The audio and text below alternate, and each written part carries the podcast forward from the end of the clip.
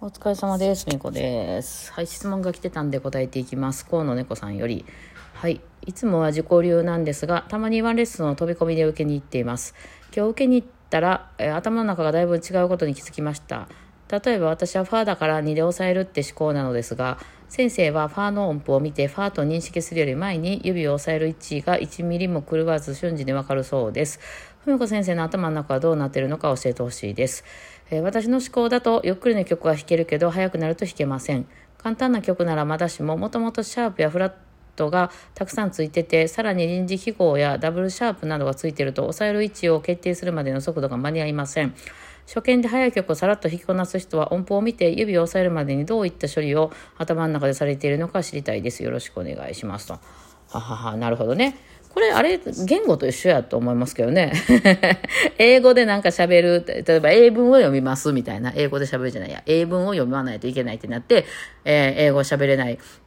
私みたいな人からすると、まずその意味を調べるじゃないですか。で、ね、えーなんか、あ、これってこういう意味なんやっていうのをまず日本語に置き換えて、えーで、その日本語に置き換えたやつを並べて、なるほど、なるほど、この人は今地下鉄に乗りたいと言ってるのだな、ということを理解してっていうまでにもちょっと時間かかりますね。一回変換を置かないといけない。おそらく河野猫さんも、その、まあ、ファーっていう音を見たときに、これは、あの、その記号、記号でしょ？おあの、五線譜って。だから、あ、ファー、ファあ、これ何の音だっけと、ファーだな。ファー、オッケーオッケー、ファー、ファーだな。ファーということは二の指だとか。で、二の指はどこだと。で、二の指ここに押さえてっていう、その、えー、のが、その、ゆっくり一個ずつ変換していってるので、その速い曲でババババって音が来たりいっぱいシャープついてたりとかすると分かんなくなっちゃうということですよね。えーそれは多分その言語で、あやつと一緒かなと思いますね。私の中、私の頭の中がどうなってるかというと、そのおっしゃってる先生の、えー段階っていうクラシックやってた時はその感じでやったかな。で、今さらにもう一段進んでるんですけど、えっ、と、まずそのクラシックやってた時にバーって楽譜を、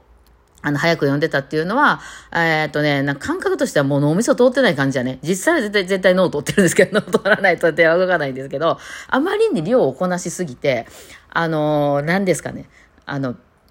えーその楽譜を見たときに、えーそれがその、えーカタカナでファーであるとかいうのは通さないです。そのファーのところの記号を見たら、指、ファーの場所に指が行くっていう以上ですね。これはだから、え、言葉とかもそうじゃないの。ねえ、えー、なんだっけ、あの、キャット、キャットってどういう意味やったっけって思わなくても、キャットぐらいやったらすぐに、キャットって出てきません？もう。さすがに。なんか、えーけど、それがわかんない、なんか難しい単語な、なんか聞いたことないなみたいな単語やったら一回調べないとわかんないし、みたいな。で、使ってる数やと思いますよね。さ私らはその、専門的にやってる先生とかは、そのファーを弾くなんていうことはもう何万回も何百万回もみたいな感じで弾いてるわけなんですよ。だからもうその記号が五線譜の上にあるファーのその記号自体 A の状態ですね。別にそれがなんか言葉じゃなくて。を見た段階でもうここやんって すぐになるので勝手に体が動きます。そういうことですね。これは多分量の問題だと思います。あの、むちゃくちゃ量をこなして初見の練習をめちゃくちゃこなせば勝手になります。はい。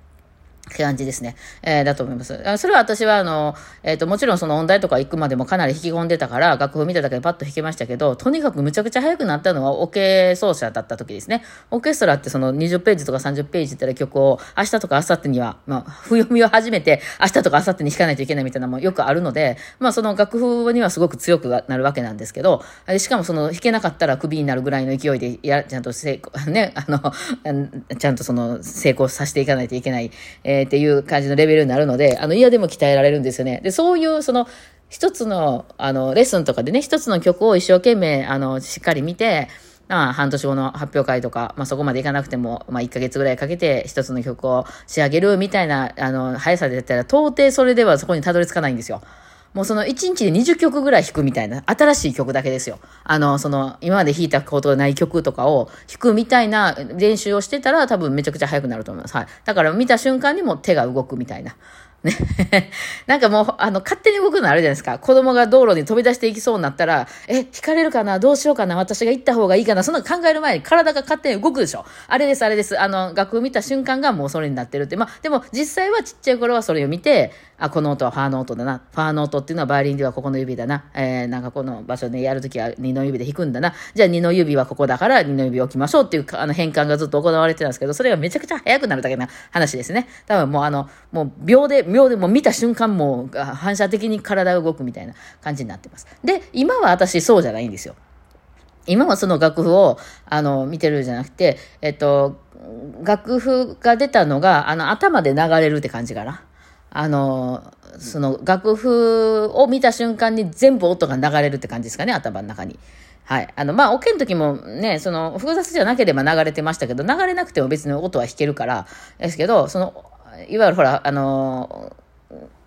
パソコンとかにこうね、最近ほら、スマホでかざしてやったら弾いてくれたりとかあるじゃないですか。ああいうのとか、その音符をね、あの、なんかね、こう、どっかに入れるとピアノが弾いてくれたりとかそういうのあるじゃないですか。ああいう機能がもう体の中で備わっているので、あの、楽譜を見た瞬間頭の中でこれスコアでもなります。あの、指揮者の人とかはスコア見た瞬間にオーケストラが全部頭になると思うんですけど、もう見た瞬間に聴かなくてもその曲がどんな曲かわかるっていう感じになります。えー、そうなってきたら、その音楽と同じことをバイオリンで弾けばいいって感じなんですね。だか耳コピ機能もそこに伝わったので、楽譜見た瞬間に、まずその楽譜をもうその弾かなくても、バッと一緒、あの、1ページ見た瞬間に、はは、こういう曲ねっていうのが、これはでもミュージシャンはほとんどわかると思います。ポップスの人は多分その機能が多いと思いますね。わかります。では、こういう曲であると。分かった上で、その曲を、じゃあバイオリンで弾くのにどうしたらいいかなっていう感じで弾いていくという感じになります。だから楽譜を本当に機械的に読むだけやったら別の音楽流さなくても、え条件反射でいけるんですけども、そうするとアドリブとかがちょっと効かんくなるんよね。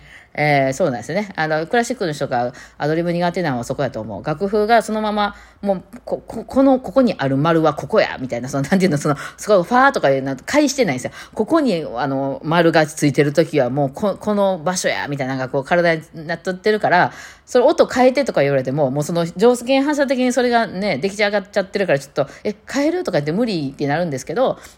音楽として頭の中に入ってれば、あれですね、あの、えー、ストリートのピアノとかやってる耳コピできる人って、なんかそのスマホとかで、なんか知らん曲でもこの曲弾けますかとか言ったら知らないけどちょっと聞いてみるって言って、えー、わーってスマあの YouTube で聞いたら、はいはいはいって言ってパッて弾くでしょ？うん、あれと一緒ですね。まあでも歌とか皆さんそうじゃないですか。なんか誰かの歌、あの、アドさんの新曲出た、じゃあ歌ってみようっていう時に、え、譜面に直してもらっていいですか？譜面で直したらどうですか？あ、初めの音はそうなんですね。そう、そうってどれぐらいの音やろ？そう、そう、そう、この辺ですか？とかそんなんやらんでしょ？耳で聞いて、その音程違ってるかもしれない。ば、バチリじゃないかもしれないけど、あ、こんな曲やんねって歌うでしょあれと同じことが、そのバイオリンがもうあまりにも自分の体と同じになってきてるから、あの、自分の、あの、歌、歌うみたいな感じでバイオリンが弾けるようになってるって感じですね、今はね。はい。そんな流れになってます。うん、まあそこもあるんやろな、きっとね。あの、やっぱりみんなその、でもこれは数やと思いますよ。もちろんその得意得意じゃないっていう人はもともとっていうのはあると思うけど、私に関しては別に初めから読めたわけでも、初めから読みコピーできたわけでもないから、あの、あれですね、あの、量やと思います。うん。あの、初見をする量。で、初見するよう鍛えるに一番いいところはオーケストラです。だから、あの、アマチュアオーケストラなんかに行っていただくとすごくいいんじゃないでしょうか。えー、そういう意味では、だから、ふみこと非公開とかも、半年に一回、そのね、えー、まあ、その全曲変わらないですけど、なんか新しい曲バンバンで出てくるじゃないですか。で、そんな急に弾けないよってみんな言ってますけど、あれ慣れてきたらね、見た瞬間弾けるようになるんですよ。あの、じゃあ完璧じゃなくていいよ。完璧じゃなんとなく、あ、こんなんやなんていうのが弾けるようになってきたら、あの、多分そこまでゆっくり、うん、訓練でなんとかなりますね、これは。あの、数ですね。で、なかなか普段ないんですよ。やっぱ音楽弾いてる時ってみんな今やってる曲を一生懸命、もうちょっと難易度高くしようと思って、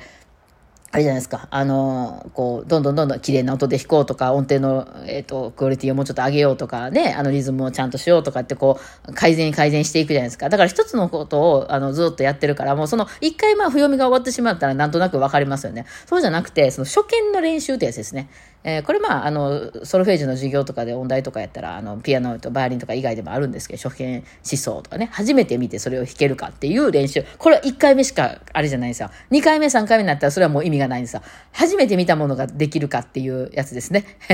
あの、聞き取りのテストとかと一緒で、え、まあ、もう一回受けたら解けるとかじゃないです映画見た時の初めての感想みたいで、もう一回見たらわかるかもとかで、それはもう初見にならないので、一回目にできるかどうかみたいな訓練をむちゃくちゃ積むと、あの、それは早くなりますね。それは普段のレッスンとは、だから全然違う訓練になりますね。えー、まあ、おあの、おすすめの方法としては、あの、そんなに難しくない曲種。だからまあ、あの、自分普段やってこなかった、例えば新しいバイオリン教本とかやってた人は、あの鈴木の教本とか、自分が通ってこなかったやつとか、あとはなんかちょっと初心者向けに出てる曲集、映画音楽曲集とか、アニメソング曲集とか、なんかそういうの出てるでしょ？で、しかもそんなむ、自分からしたらそんなに難しくない、あの、レベルの、あの、曲集ね、えー、ちょっと、ちょっと練習したら弾けそうぐらいのやつを、もう今日はこの一冊全部見るみたいな。そういう感じで、しかもその伴奏とかついてるやつの方がいいよね。あの、ゆっくり見る暇を与えてくれないくらい あの、だからむちゃくちゃ簡単にしといた方がいい。難しかったらとても無理やから、あの、その鈴木の一番初めキラキラ星とか次蝶々とか次小狐とかで、まあ、あの、まあ、知ってそうな曲もありますけど、まあ、蝶が違うかったりするからね。そういうのをバーっと伴奏に合わせて弾けるかっていうみたいな練習が一番効果的じゃないかなと思いますね。はい。ね、そんな、そんな感じです。はい。な んです。だから一生懸命読んではいないですね、もうね。はい、そうですね。